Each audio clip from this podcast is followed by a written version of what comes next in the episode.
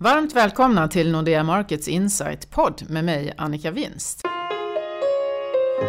Idag har jag med mig min kollega Torbjörn Isaksson och vi ska samtala om vår konjunkturbedömning som vi släppte den 28 januari. Välkommen Tobbe! Tack så mycket! Och välkomna alla ni som lyssnar. Eh, ska vi börja globalt? Ja, det tycker jag. Eh, och eh, vi kan konstatera att vi kommer att vi har haft en ganska lång eh, och gynnsam tillväxtperiod bakom oss, men det är ju mycket som tyder på att den är över nu. Hur, hur illa är det? Hur oroliga ska vi vara? Mm. Egentligen så eh, vände det ju redan förra året. Eh, vi såg till exempel att världshandeln stabiliserades och det fick ju konsekvenser också på, på svensk ekonomi. Men vi hade ju också den amerikanska centralbanken som eh, stramade åt genom räntehöjningar och det började märkas ganska tydligt och vi avslutade ju då förra året med börsoro som också eh, började det här eh, året. Och eh, rubriken på den här rapporten det är Shaky Grounds.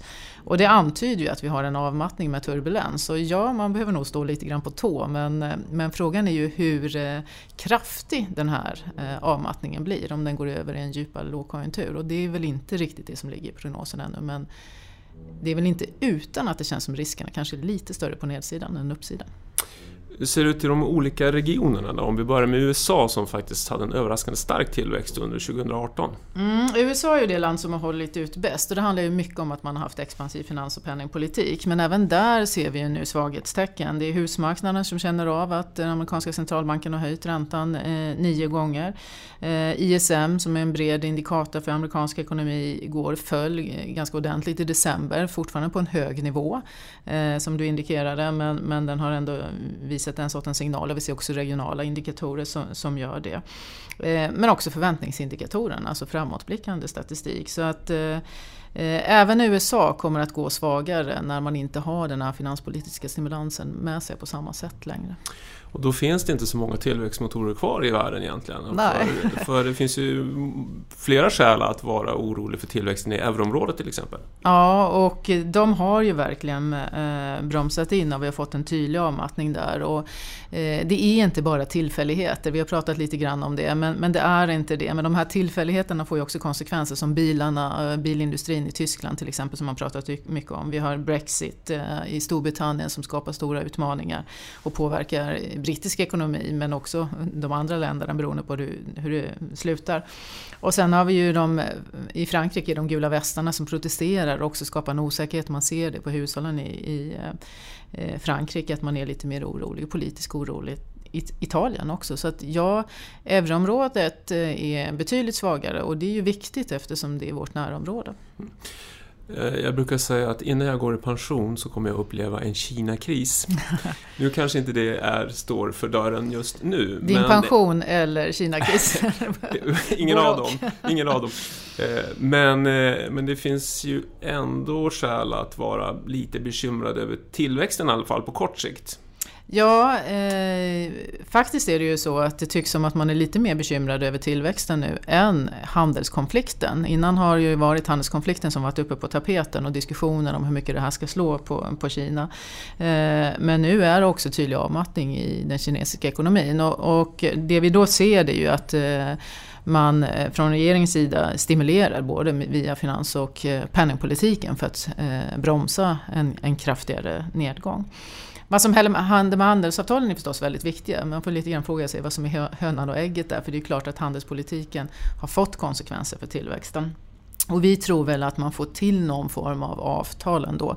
Men frågan är ju hur mycket Kina kan få då. Hur mycket bättre Kina kan förhandla sig till där. Det är klart att det kommer att kännas och det kommer ligga som en, som en våt filt över, eh, över eh, Kina en knepig situation för centralbankerna här och det har prisats om ganska mycket för centralbankerna. Vad, vad gör de i den här miljön? Ja, det har ju också gått fort eh, och det handlar ju mycket om att det har svängt snabbt till exempel i euroområdet. Men, men även för den amerikanska centralbanken har man ju skjutit fram, eller eh, tagit bort eh, räntehöjningar. Marknaden prisar ju i stort sett ingen räntehöjning alls för amerikanska centralbanken nu. Vi har en kvar till sommaren men den hänger ju också löst om det skulle visa sig att det blir sämre tillväxtutsikter. Jag tror att tillväxten här kommer att vara väldigt viktig. Eh, för man vill ju förstås inte knäcka eh, ekonomin genom att man höjer för mycket. Det skulle kanske vara en av de större riskerna för, för USA. ECB har vi kvar vår höjning i december men jag skulle vilja säga att den kanske också hänger löst. Vi har lite högre arbetskostnader men inflationen är ju fortfarande eh, under målet även om de tidigare har höjt även när man har varit under 2 eh, Ett skäl som vi lyfter i rapporten som skulle kunna göra att man höjer det är att man byter ledning. Draghi och flera andra slutar ju i november i år och då ska det in eh, nya individer som tar över och eh, hur märkligt den är så brukar man ju säga att ECB är personstyrt. Mm. Och det gör att eh, det har betydelse vilka det blir. Och alla de man spekulerar är väl lite mer hökaktiga men det är klart att de är också beroende av hur konjunkturen ser ut i, i sitt agerande. Du har varit inne på det lite grann här och nämnt några risker här men, men det finns ju, som alltid finns det många risker i, i konjunkturutsikten och den globala bilden. Eh, och eh, eh, vi har ju Brexit såklart, du nämnde handelskonflikten. Hur, hur har de här påverkat prognoserna? Jo, de ligger ju med, men det är väldigt svårt att göra någon eh, klok bedömning i siffror av vad Brexit får för konsekvenser. Eh, vårt huvudscenario där är fortfarande att eh, man får till någon form av avtal, men det är ju inte så att det går att utesluta att man får en ny folkomröstning eller att det inte blir något avtal alls. Och det är ju dramatiska skillnader vilket resultat man landar i förstås.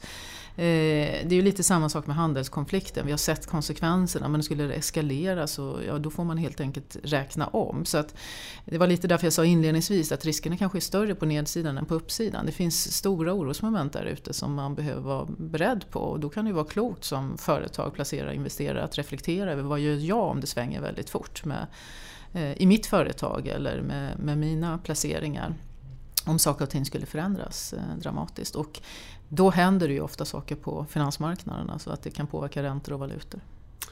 En eh, dämpad underliggande underliggande global konjunktur med, med många risker. Mm. Och det var väl ett bra avslut för att eh, lämna det globala och eh, gå över till eh, Sverige. För svensk del så präglas ju prognosen av oro. Finns det fler risker än möjligheter i Sverige också? Ja, tyvärr. Man känns som en liten dysterkvist här men, men det, det, tyvärr är det nog så att det finns skäl att vara lite oro. Vi har ju döpt rubriken på Sverigeavsnittet till Kylslaget då. Eh, och vi ser få drivkrafter i den svenska ekonomin just nu. Du har ju beskrivit den globala ekonomin, så exporten går trögt. Vi tror förvisso att den kommer förbättras lite grann här, men det är väldigt, väldigt långsamt. Och hushållskonsumtionen har stannat av och, och investeringarna faller därför att, att bostadsbyggandet minskar. Ganska och, dramatiskt. Ja, bostadsbyggandet tror vi mm. faller mm. ganska dramatiskt. Det halveras på ett antal år här. Så mm. det är rätt påtagligt. Bara det har ju rätt påtagliga effekter på BNP-tillväxten. Och det gör ju att svensk ekonomi då, eh, från att tidigare ha växt snabbare än många andra länder och regioner, inte gör det längre. Vi har inte den tillväxtförsprånget längre, utan ja, tyvärr. Mm. Många tycker ju att vi är pessimistiska, särskilt om hushållen och privat konsumtion. Eh, men vi fick ju en väldigt svag detaljhandelssiffra i förra veckan här. Har vi tagit i för lite? Ja, kanske faktiskt. Vår prognos på privatkonsumtion på 1% för 2019 är ju förvisso tydligt lägre än både Riksbankens och Konjunkturinstitutets prognos som ligger på drygt 2%. Eh, men jag kan nog som det ser ut just nu i alla fall, snarast tycker att det är nedåt även på vår prognos. Och, och eh, så att vi är pessimistiska, men det här är egentligen någonting som redan har hänt då. Mm. Eh, dels har ju bilförsäljningen rasat, men det kan ju vara förknippat då med, med nya skatter förknippat med, med bilar och, och andra regler. Men det finns något underliggande där också? Ja, så även om man exkluderar bilar, försäljningen från hushållens konsumtion, så har konsumtionen stagnerat sedan ett, ungefär ett år tillbaks. Så det här är ingen prognos, det är något som redan har hänt. Eh, och eh, det är till mångt och mycket en, eh, eller i alla fall delvis är det en ny situation för hushållen. Man har ju under lång tid för, kunnat glädjas åt stigande huspriser och en ökad förmögenhet. Då. Som, som, kan, som ger en feel känsla och det kan ses som ett substitut för annat sparande. Nu har det här vänts då till sin motsats då och det blivit ett osäkerhetsmoment då och, och det tycks redan ha tyngt hushållens konsumtionsvilja och det tror vi att det kommer göra även framöver. Det är ingen dramatik men det är ändå en, en dämpad utveckling av hushållens konsumtion. Mm. Men det finns ju också positiva faktorer som, som påverkar hushållen. Det gör det och därför tror vi inte att hushållens konsumtion kommer minska. Viktigast är att arbetsmarknaden går starkt och det ger ju också, ehm, genererar också ökade inkomster. Eh, vi är förvånade över arbetsmarknaden, att den har gått så pass starkt eh, eh, som den har gjort under loppet av 2018 trots att BNP-tillväxten redan har tappat fart. Men, men vi befarar att det är en, en fördröjningseffekt, att efterfrågan på arbetskraft kommer att dämpas lite grann här framöver. Ja, du säger att vi har en stark arbetsmarknad och det betyder ju bra inkomster. Men borde inte, och, och skatterna sänks ju också, eh, borde inte då konsumtionen öka lika snabbt? Varför ska hushållen spara mer?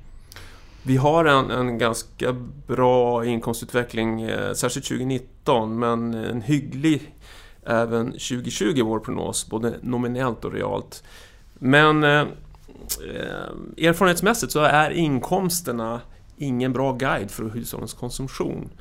Eh, historiskt så ser man att sparkvoten har, har varierat ganska mycket från år till år och det är ett tecken på att inkomsten ett visst år inte har så mycket med konsumtionen det året att göra. Utan viktigare för hushållen det är inkomstförväntningarna och förväntningsbilden i allmänhet. Och den har ju fått sig en smäll. Och därför tror vi då att en, en lugnare konsumtionsutveckling. Till det ska också läggas eh, negativa förmögenhetseffekter och det är inte bara bostadsmarknaden utan mm. börsen har ju också gått svagt. Mm. Eh, vi har fått en regering på plats efter mycket om och men och eh, vi har väl ändå en expansiv finanspolitik. Eh, den kan inte rädda svensk konjunktur, det hör man ganska ofta. Eh, ja, jag tror att, eh, hoppas man nog kanske för mycket. Det är en positiv faktor och den tycks vara expansiv. Men sen är det ju så att vi vet inte alla detaljer än. Det är ovanligt, så att säga, oklart hur finanspolitiken till sist kommer att liksom landa i det här, allt det här. Men den tycks ju då sammantaget ändå vara, vara expansiv. Men på det stora hela, eller om man relaterar det till eh, hushållens kredittillväxt, eh, till eh, eh, till bostadsmarknaden, till svensk ekonomi i sin helhet så är det inte sådär jättemycket pengar det handlar om utan utan det finns betydligt större krafter och viktigare för konjunkturen det är hur bostadsmarknaden utvecklas till exempel, eller hur den globala konjunkturen utvecklas. Mm. Eh, om vi skulle gå in i mycket sämre tider, kan finanspolitiken då bli mer expansiv? Eller? Ja, det, det, kan den ju göra. Med tanke på att statsskulden är så pass låg så är det eh, en krockkudde. Men man ska också komma ihåg att, att finanspolitiken eh, reagerar ju med, med, sker med en stor fördröjning. Då. För det första innan man grovt uttryckt, lite raljant uttrycker innan man inser hur eh, allvarligt läget är, innan man behöver inse att man behöver stimulera, tills beslutet har fattat, tills det verkligen resulterar i ekonomisk aktivitet, så är det ganska långa ledtider. Eh, sannolikt eh, flera år, eller något år i alla fall. Eh, så att man ska inte hoppas så mycket på finanspolitiken. Nej, och risken är ju att eh, med tanke på att vi har en regering som behöver stödpartier, att det kan vara svårt att komma överens. Det är många som ska vara med på, på de där bollarna också. Det gör det hela mer komplicerat. Ja. Men du var inne på bostadsmarknaden och huvudscenariot för bostadspriserna är fortsatt sidledes. Hur tänker du? Vi, vi, vi ser fortfarande ingen, ingen trigger för något markant fall i bostadspriserna. Vi är ju soft på Riksbanken, vi räknar med väldigt få räntehöjningar och, och vi tror inte heller att det kommer nya tillsynsåtgärder. Som, så därför tror, tycker vi ändå att den bästa bedömningen är att eh, eh bostadspriserna går sidledes härifrån. Men med det sagt är riskerna på nedsidan. Mm. Eh, vi kommenterar aldrig Riksbanken innan vi gick in på bostadsmarknaden här men vi har en höjning i slutet av året precis som ECB och det handlar väl mer om att man vill komma tillbaka till nollränta än inflationen. Vi tror, precis, vi tror inte att Riksbanken ser några inhemska skäl till att eh, höja räntan utan att tvärtom tycker vi, tror vi nog att att när ECB tar sitt första steg så kommer Riksbanken att följa med i det också bara för att rent av tekniska skäl så att säga få upp reporäntan från de här extremt låga nivåerna som vi har nu. Mm, och med tanke på vad vi sa om ECB, att det finns en risk att konjunkturen kan bli sämre, så då finns det också en, en risk, eller chans om man nu ser det, att Riksbanken inte höjer räntan heller i slutet av 2019. Eh, men vi har också gjort ett tema, eller vi rättare sagt vi har två teman eh, eh, om ni vill titta på dem. Ett är om Brexit, men vi har ett tema som, som hänger ihop med bostadsmarknaden som heter skulddominans. Berätta. Ja, vi, skrev, vi har spunnit vidare på den rapport som vi skrev i november som heter Skulddominans. Då. Och eh, våra beräkningar då understryker då att särskilt svenska hushålls räntekänslighet är betydande och att ganska små ränteförändringar som definitivt ryms in, inom det man brukar kalla det nya normala absolut kan, kan få konsekvenser för, för bostadsmarknaden, bostadspriserna och så vidare. Vi har också tittat på de andra nordiska länderna och där är det lite splittrant då mellan eh, Norge, Danmark och Finland då, där Norge är väl lite mer eh, utsatt eh, för, till, för, för högre räntor än, än, än, till exempel Danmark och Finland. Eh, men, men det finns överlag en, en räntekänslighet i de nordiska ekonomierna och då i synnerhet i Sverige. Mm. Eh, samtidigt så hörde vi att den nya bostadsministern var ute och flaggade för att man eventuellt skulle se över ränteavdragen. Eh, väl sent eh, om man tänker på vår prognos och hur konjunkturen ser ut och hur bostad, var bostadsmarknaden är och hur räntekänsliga hushållen är. Ja, det är ju väl sent. Det är ett understatement. Det, det skulle ha skett för 12 år sedan närmare bestämt. Eh, nu har ju ränteavdrags, om man avtrappar dem långsamt, vilket är det troligaste, väldigt liten effekt effekt på, på hushållens ränteutgifter. Men likväl, För att räntan är låg just nu? Precis, men likväl så är det ju dålig timing. Det blir ju, om än på marginalen, men ändå lite svårare för Riksbanken att, att höja räntan. Det lät väl som en bra avslutning. Ni som vill veta mer, ni får läsa vår rapport. Eh, den ligger på nätet. Eh, stort tack för att ni har lyssnat och på återhörande. Tack Tobbe! Tack själv!